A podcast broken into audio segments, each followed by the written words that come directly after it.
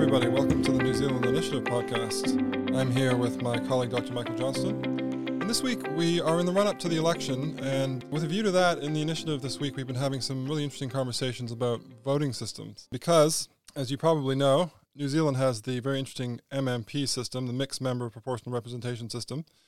And several of us have been thinking and writing articles about this system. Our fearless leader, Oliver Hartwich, I would say, is more of an MMP skeptic. Yeah. Uh, he's more in favor of first past the post, the electoral system that they use in Canada and the UK. Eric Crampton, uh, another colleague of ours, is probably more on the first past the post side. We, I think, I don't want to put words into your mouth, but we're a little bit more. I, am definitely more in the MMP camp. What oh, I, I am too. And I mean, actually, contrary to the assumptions of some of our critics on Twitter, there is a lot of disagreement within the initiative about what the best voting system would be. Right. The, uh, the popular view out there seems to be that for some reason the initiative has a strong preference for first past the post, but actually no, I mean we, we do like to argue. Yeah, it's one of the many issues I think where we have a pretty healthy um, viewpoint diversity, something that we've argued in the past is a bit lacking from universities these days. But okay, I mean, putting that aside, to focus on electoral systems today, not universities. So maybe we could start out, uh, and uh, I should say we, have said that Eric and Oliver are both more on the um, first past the post side we should make sure, I guess, that we want to represent their views fairly and steelman their views. Absolutely. Um, so let's just start out by introducing people to these two voting systems. And, and, that might sound kind of patronizing, and maybe I'm sure lots of our listeners know how they work already. But uh, the initiative put out a report a few years ago called Democracy in the Dark, and they actually found that not that many people, or you know, more people than you'd think, did not understand some of the basics of, of this system. Uh, so let's just go through them quickly. So I'll do first past the post. So I'll give myself the easiest job. So first past the post is very simple. You have constituencies, and the candidate who gets the most votes in that constituency wins. It doesn't have to be an absolute majority. In other words, it doesn't have to be more than 50% of the Just votes more cast. than all the others. It has to be more than any uh, of the others. That's right. So if you win 30%, and your next uh, highest vote winning rival gets 20%, you still win, even though you didn't get 50%. Indeed. And it's very simple. So then you get all these constituencies, and the winner from each constituency goes to represent that constituency in Parliament. And you know, Parliament is created on that basis, and then there are other sort of conventions around how you form a government from that. Usually, it's the biggest party. It doesn't have to be the biggest party that forms government. It's really the parties that can command some kind of majority in Parliament uh, get the nod. Anyway, that's a separate topic, uh, really. So F, uh, first past the post is the voting system that's, that's, used in Canada, where I was born, in Britain, where I mostly grew up, and in New Zealand until 1996. And in New Zealand until 1996, and in lots of other parts of the world, uh, especially ones which sort of descended from the from British colonialism. These systems defend, uh, depended from uh, descended from Britain's. All right, MMP. So MMP is only practiced in a handful of countries around the world, and including Germany is probably the, the most prominent example, but also I believe South Korea, Ethiopia, and Lesotho all have MMP systems, according to Wikipedia anyway. Now, MMP is a more complex system than first past the post. Each voter gets two votes. They still vote for a local constituent using a first past the post system within that constituency. So, just as under first past the post system that James described, whoever gets the most votes, more than all the other candidates in the electorate, goes to Parliament.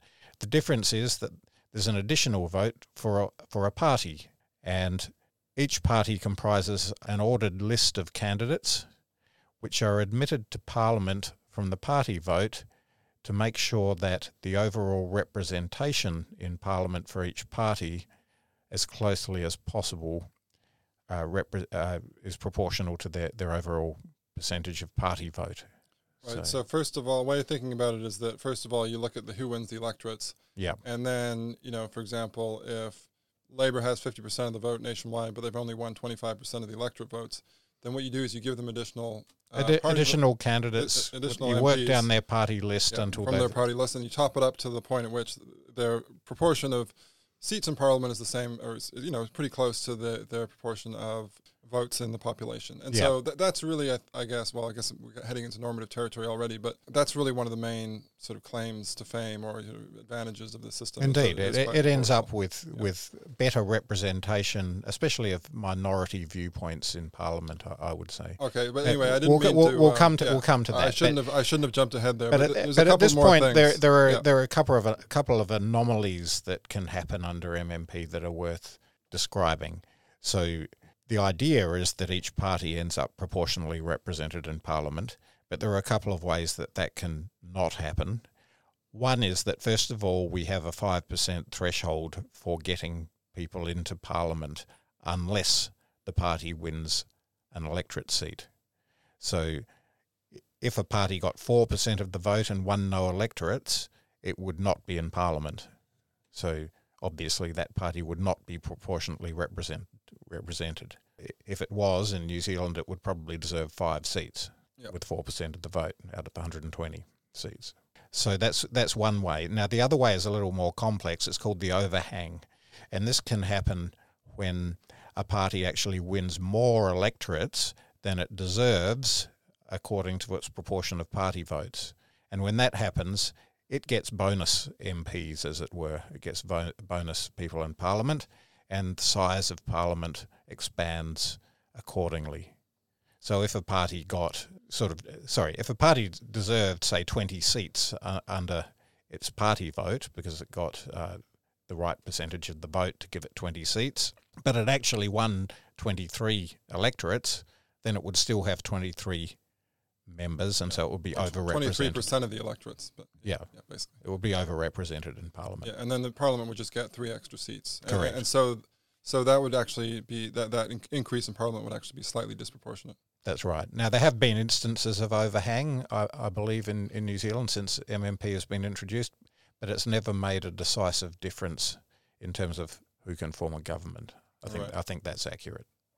Is am I right in thinking that it possibly in some scenarios it might make a difference this time because the Maori Te Pāti Maori, the Maori Party, has one of the Maori electorate seats, and if they're able to coattail on Yeah. that, then that could make a difference. It could. So, coat Depending on their percentage of the party vote. well, yeah, it's not so much coattailing. Co- coattailing is what Oh, hap- sorry, uh, yeah, Yeah. overhanging. Yeah. overhanging. Yeah. So yes, if they were, for example, to win all of the Māori seats, but overall they got just three or four percent of the vote, which is where they're polling maybe fi- up to five percent, then they would be potentially overrepresented in Parliament as a result. Okay, so let's go back and do coattailing once again because I, Right. I, I probably confuse people. So, So coattailing occurs when a party does win an electorate seat, and when that happens, even if they've got less than five percent, they get list members uh, to make to make up the proportion of seats that they deserve in terms of the proportion of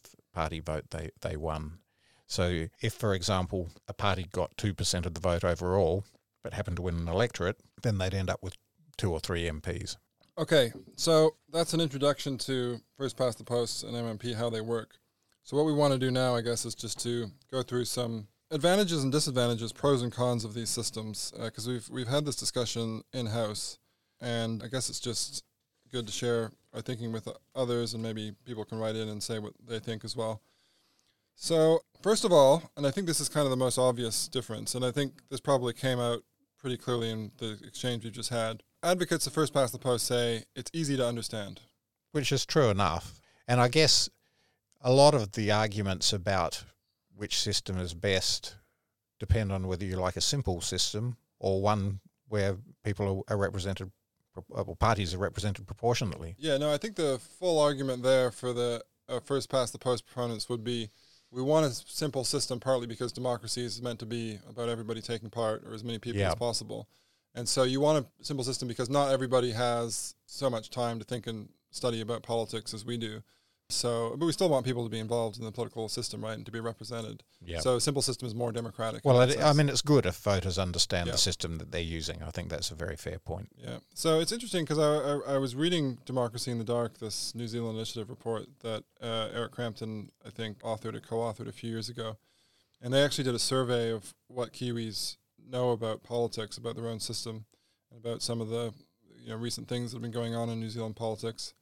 And it found that only 46% of Kiwis knew that parties have two routes to parliament. So that's the two routes that we just or you've just described.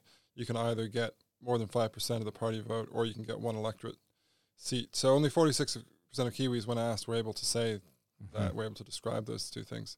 So that suggests that you know, there's a minority of Kiwis who actually understand that MMP system, and that's yeah. worrying. However, I do also note that um, the same report cites survey findings from Canada that 50% of Canadians, when surveyed a few years ago, thought that you had to get an absolute majority to win a, a riding, as it's called in Canada, or a constituency rather than a simple majority, i.e., you had to get more than you had to get more than fifty percent. So it seems like a lot of people actually misunderstand first past the post. I wonder what well. they thought would happen if no party got more than fifty percent, which would be most of the time or a lot of the time. Yeah, it's funny, isn't it? I mean, you think maybe sometimes people when they're asked these questions, they kind of second guess themselves because they think, oh, they wouldn't be asking it unless it was more difficult than I think. But I anyway. have to, I have to say, uh, as somebody with an interest in numeracy education, there are a lot of people who don't actually know what a percentage is as well. So that that one percent. No, just kidding. That's a that that's a fundamental issue with understanding any electoral system, probably. So anyway, it seems like a lot of folks don't really understand their electoral systems. I'm not saying this to kind of shame them. I'm just saying this, uh, you know, as a Democrat because it's a concern. Like we want to have people involved and we want to have people understanding their electoral system, and you know, we probably can meet meet people halfway. Of course, civics education is important, but we also want to have systems that are or si- as simple as possible, or at least like simplicity is one good uh, is one virtue of an electoral system. I yeah. guess I do think, even despite that, uh, quoting that uh, report uh, survey from Canada, it does strike me that MMP is just a lot more complicated, right? It, it, I think if you did more questions about these systems, uh, there would be more more misunderstandings about MMP than there, there are. There's definitely more room to, to yeah, There's more to misunderstand. I mean, I even even having prepared for this podcast, I just had a little slip back there, you know, overhangs and coattailing and all these yeah. things, the two types of vote, and yeah. All right, another argument that uh, first past the post advocates make is that uh, proportional representation in general, but also mixed member proportional representation (MMP), it gives a lot of power to sort of small support parties and you end up with these coalitions which are often a bit messy. And you also end up with these people in a sort of kingmaker position or shall we say king or queen maker position. Mm-hmm. yeah no prizes for who we're thinking about in a new zealand context but you can't have these people who get you know a relatively modest share of the vote shall we say let's say just more than 5% and then they're basically in a position to decide whether the country is going to go with the center right or the center left in government right yeah, and and some of these people have been known to act on grudges in those sorts of situations, and I can't I can't possibly imagine yeah. who you might be no. speaking about. But. but but in any case, I, I actually see I don't see the problem of well I don't see messy coalitions as necessarily being a problem. I mean, democracy can be a messy thing, can't it? It, it might be much cleaner to have a, a dictatorship where somebody is in charge and tells everybody what to do. But democracy is innately a messy beast, wouldn't yeah. you agree? As a yeah, I, I actually a, do agree with that. I mean, I think advocates of first past the post would say, uh, you know, they're not in favor of dictatorship, but they, they might be in favor of kind of strong democratic governments. Yeah. So, like, yes, we have an election, and that's really important. But once we have an election, you know, the people who voted for X, they want to have X. You know, they want to actually have a strong dose of whatever they voted for. Yeah. And first past the post will will give you that. That's the argument, I think. Yeah. I mean, I think you can definitely make the case that the style of prime minister has been affected by, that we get, has been affected by MMP.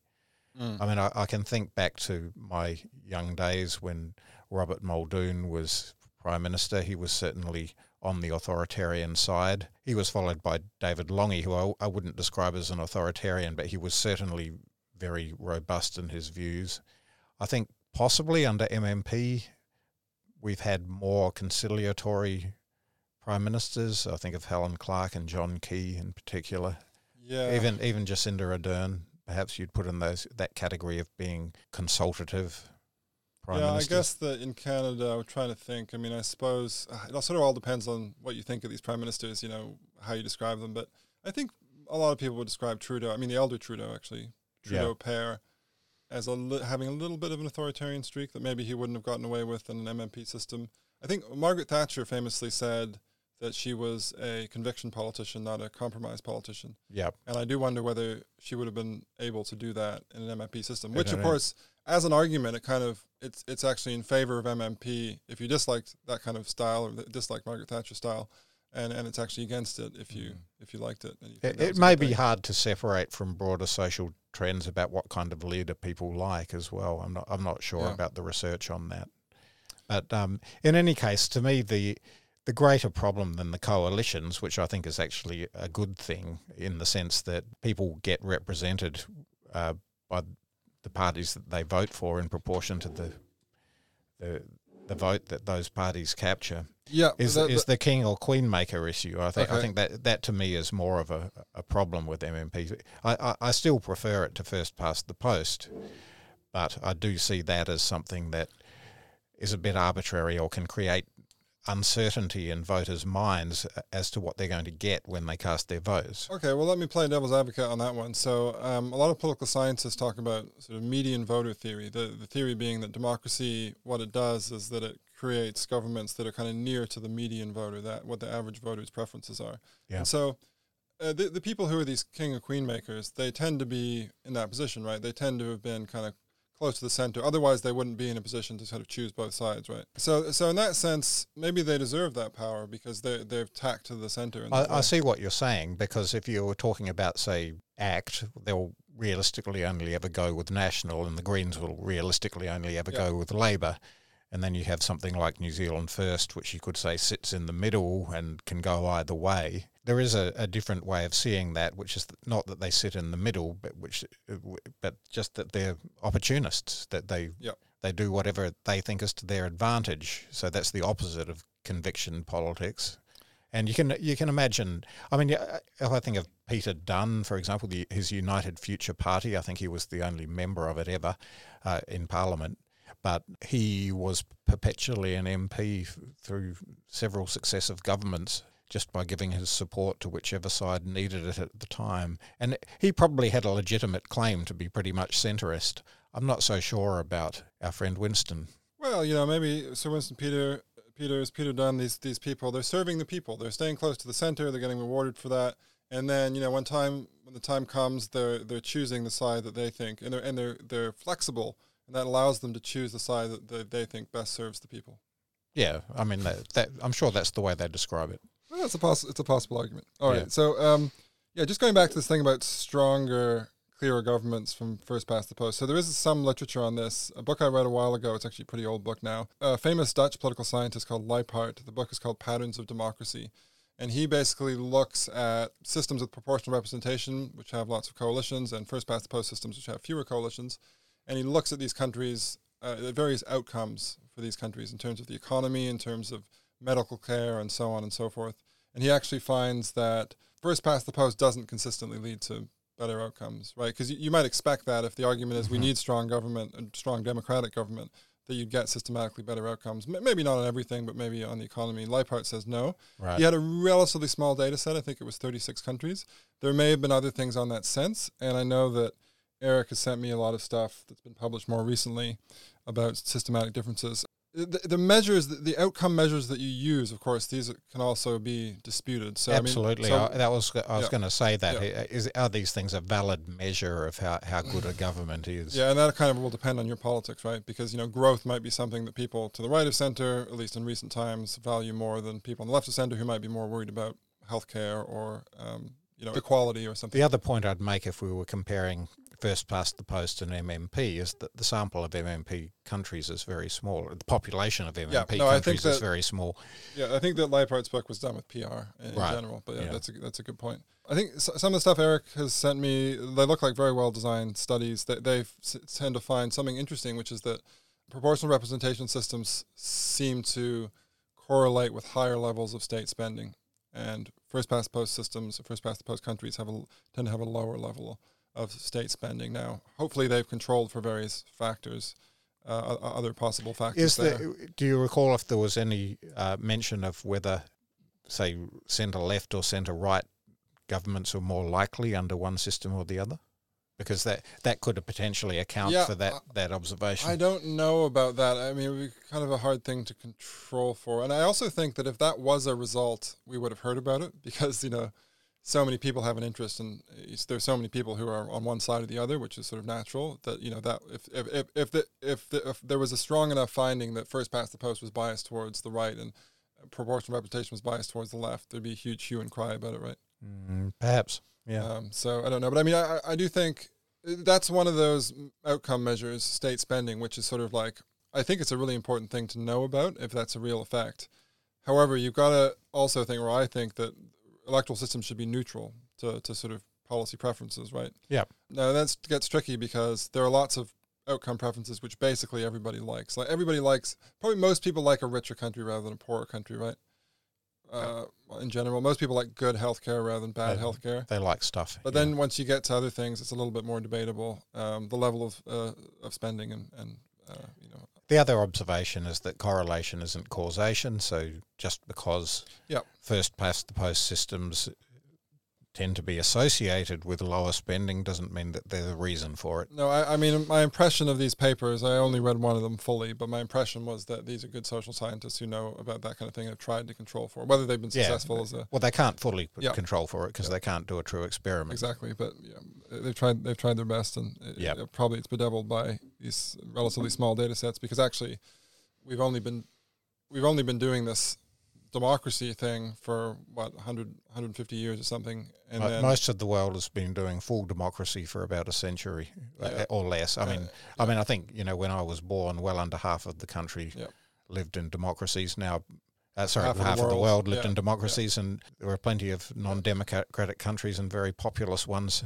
uh, around the place still. And it seems like first past the post is the kind of more simple way of doing it. Uh, as I say, a lot, lot of countries inherited inherited that from Britain. So PR is kind of like a, seems more like a second generation thing. So the data set's probably smaller. Anyway, there are probably lots of these problems. Yep. Okay, so now we get to this problem. I think you already mentioned it in passing, but it's kind of amazing. I think this is actually one of the stronger arguments for first past the post, and this is actually something that might appeal to both of us because it also has a heritage that Karl Popper, who obviously, or hopefully people know, was in New Zealand. He wrote his great book, The Open Society and Its Enemies, in New Zealand.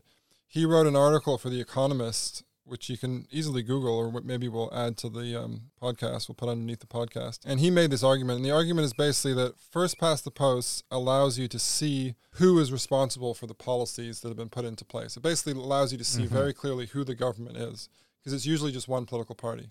And then if you like the, the the system, you know, you like what's been going on for the past four years or three years in New Zealand's case, you can vote for them.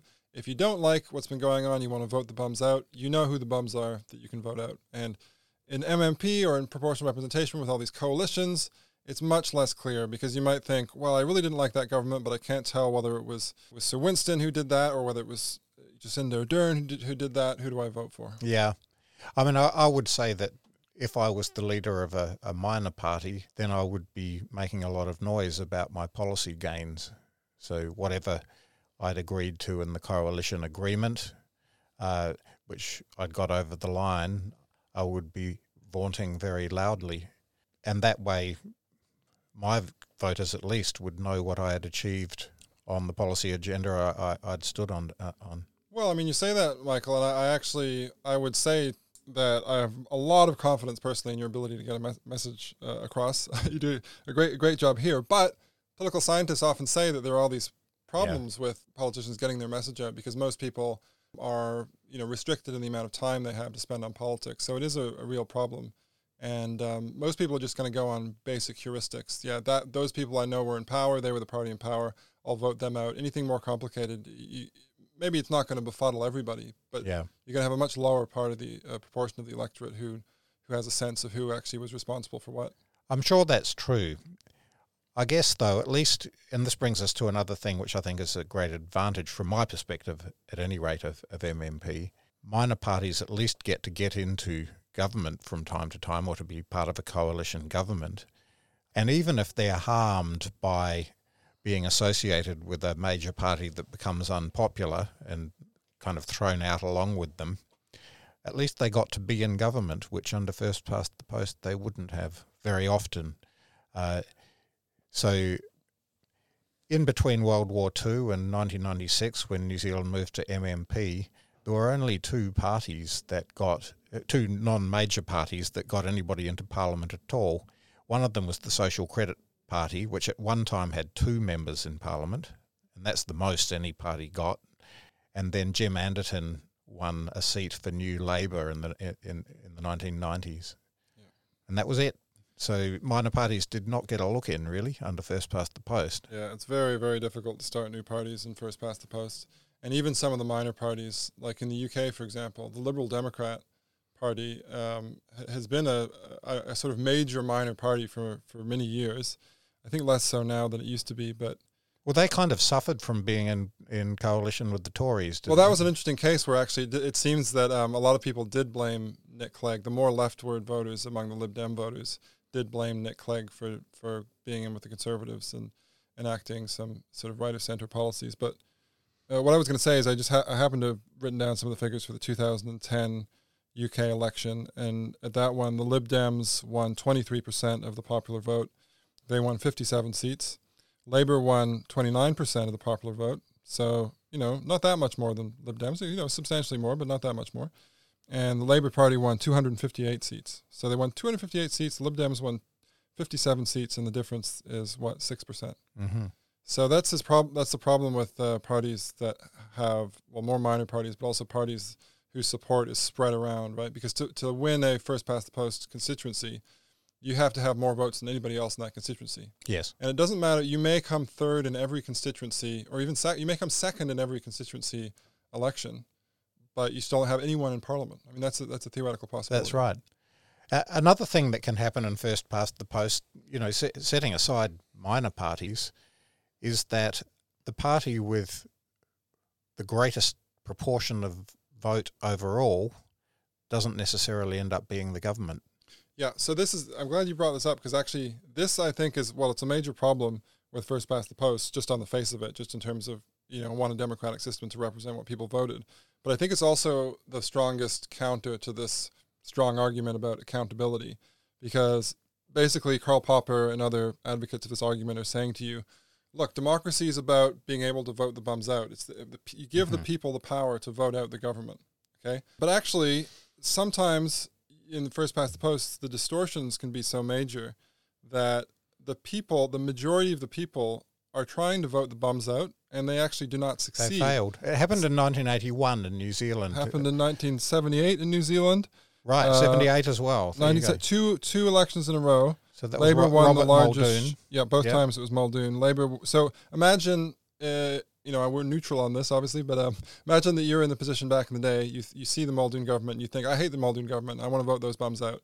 And then actually, what happens is that the majority of people, uh, not the majority of people, the um, the largest share of the popular vote, right? Uh, yep. They they vote to get rid of Muldoon, and because of the way that it's transferred into seats Muldoon's party actually wins the largest number of seats. Yeah. So that, so that happens when the party that doesn't end up with the most seats has won its seats by larger margins than the, party that ended up with, with more seats. So then the party that won by larger margins can have a higher proportion of the overall vote, even though they they won fewer seats. So in 1981, it was actually very close. It was uh, within a, yep. a percentage point but Labor got slightly more th- than than National in terms of the overall percentage, but they got something like ten fewer seats.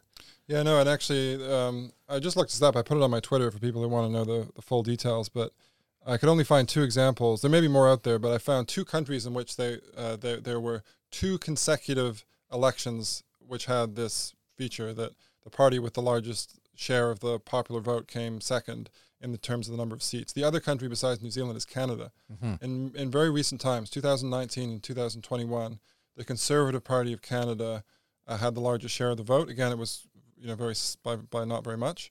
Uh, but then they, because Canada is a bigger parliament with more seats, they were well behind in the number of seats. Right. Yeah. So Trudeau Jr. actually got more power, uh, quite, quite significantly more power in Parliament than the popular vote might have suggested. Mm. I mean, that, that was the system, and ev- everybody knew that coming in, but that, that's what happened. Yeah. Those are distortions of first past the post, and I think we've done pretty much all of those that we wanted to do. Oh, maybe just add w- one more of these, which is just you think about the first past the post system in a, in a given constituency or a given electorate. Imagine you have a situation where Mr. Bean is running for office, and 70% of the people in the constituency they detest Mr. Bean. Mhm. They would rather anything else, anyone else gets into power except for Mr. Bean. Mr. Bean wins 30% of the vote. Yep. Only 30% of the people like him, but they all like him more than anybody else. Yeah. So you, you have a system where he gets into power even though everybody else is, despises him. That's something that happens at first past the post. Some of the PR systems where you have sort of second and third choices can be brought into uh, uh, into account. They don't have that feature, so that's another drawback of first past the post. But anyway, so we wanted to do because we've been talking a lot about distortions of first past the post. We wanted to do just some distortions of MMP because proportional representation can have some issues too. Can lead to some funny things happening, and in particular, mixed member proportional representation can lead to some funny things happening. And s- superbly uh, clear description of some of these funny things that are actually or may happen, I suppose, in this New Zealand election. Uh, Oliver Hartwich has just recently written an article which is up, uh, which is in the Australian, I think um, is or will soon be up on the New Zealand Initiative website as well. And he goes through a few of these funny things, some of which we've already talked about. So this thing about the overhang, Maori Party. Maori Party is one one of the Maori electorates. It could win up to four of the specialist Maori electorates, uh, and then you have this problem that even though it has only two percent of the vote, it gets in, and then it can have pe- people, uh, more people come in because because it's already in Parliament. Yeah. Labour, uh, the, the situation described before with Labour, uh, it might have more constituency, it might have more electorates than its popular vote would seem to entitle it to, and then you have this interesting thing that would happen just on the political level, of you could get a sort of extinction of a lot of list MPs. So a lot of the sort of big beasts on the Labour list Yeah. uh, could be out because uh, you know once the when the cons- people win electorates when the constituency votes happen, um, that obviously has a uh, there's a big argument for the democratic legitimacy the people have been voted in by the people, I agree. and so the list MPs are secondary. and they That, might that would out. actually be the party's own fault, of course, because it could have given those big beasts safe electorates had it wanted to. Right. So Oliver talks about this situation in, in Ohi- the Ōhāriu electorate, uh, where so Labour's Greg O'Connor, who maybe isn't so popular with the party leadership, is going against um, Nicola Willis, who's obviously kind of a well-known national MP, and Oliver speculates that if you're an, a tactical voter in Ōhāriu, a national ta tactical voter, you could actually. There's an argument that you you might actually vote for the Labour candidate Greg O'Connor. Why? Because then y y having another Labour electorate MP in means that the big beasts on the Labour Party list have a lesser chance of getting back into Parliament. So maybe you really dislike Andrew Little, say, or someone like that, who's a Yeah. who's a sort of prominent Labour politician on the list, and you want to you want to reduce his chances of getting in. You, you do that by, as a national voter, voting for the, the Labour candidate. You don't need to vote for the for Nicola Willis because, of course, Nicola Willis is very high on the on the national party list. She's probably like number two or three, right? Yeah. So she's going to get it anyway. Yeah. So that's kind of weird, right? It is kind of weird. Maybe the last thing to do is for me to describe a modification to MMP, which I'm quite keen on. You can tell me what you, you think of it. I think it would definitely simplify things, and it would also have the advantage that uh, everyone in Parliament would have had to face the voters in an electorate. So the way I'd like to see it evolve is that instead of the party list being constituted by party officials before the election, voters go to the election and they vote just for a local MP. However, after the election is, is over, all of the losing candidates for a party get rank ordered from greatest to least in terms of the proportion of vote they captured, even though they didn't win. And that, that becomes the party list. So then people are admitted from that list in order of the proportion of vote that they captured in their electorate to Parliament to make up the numbers proportionately. And as I say, I think it would simplify things. Everybody votes just once. And secondly, it would arguably increase democratic accountability because everyone has, has faced an actual electorate and they haven't been chosen for the list by backroom deals in parties. Although the backroom deals still exist, of course, for electorate selection, but at least Yeah. they have to choose people who are going to front up reasonably well to an electorate. Yeah, and they have to. They're sort of them as human beings are directly selected or directly confirmed or rejected by people, by ordinary people. Yeah. So this is the Johnston plan for Yeah. electoral reform. So I think because you wrote an article that you put, put this in an article months Oh, ago. some right? time ago, yeah. Mm. Okay, so I think it's an interesting plan. I mean, uh, my only question is, I guess, so the intuitive thing there is, you, you know, the people who come, what is it? The people who come second or, or th- the people who come second or whatever it is across the country in their electorates. The idea, the intuitive idea is that, um, you know, more voters will have voted for them if they perform well, right? Yes.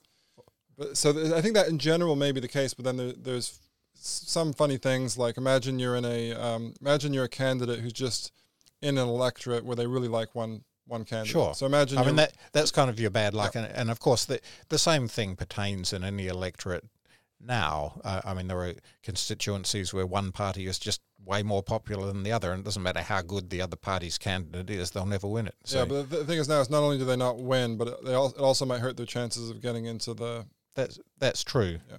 So there there is still some party influence in terms of who gets placed in which electorates and so, so on. So they'll have to Yeah. strategize with that in mind. Yeah. Okay. All right.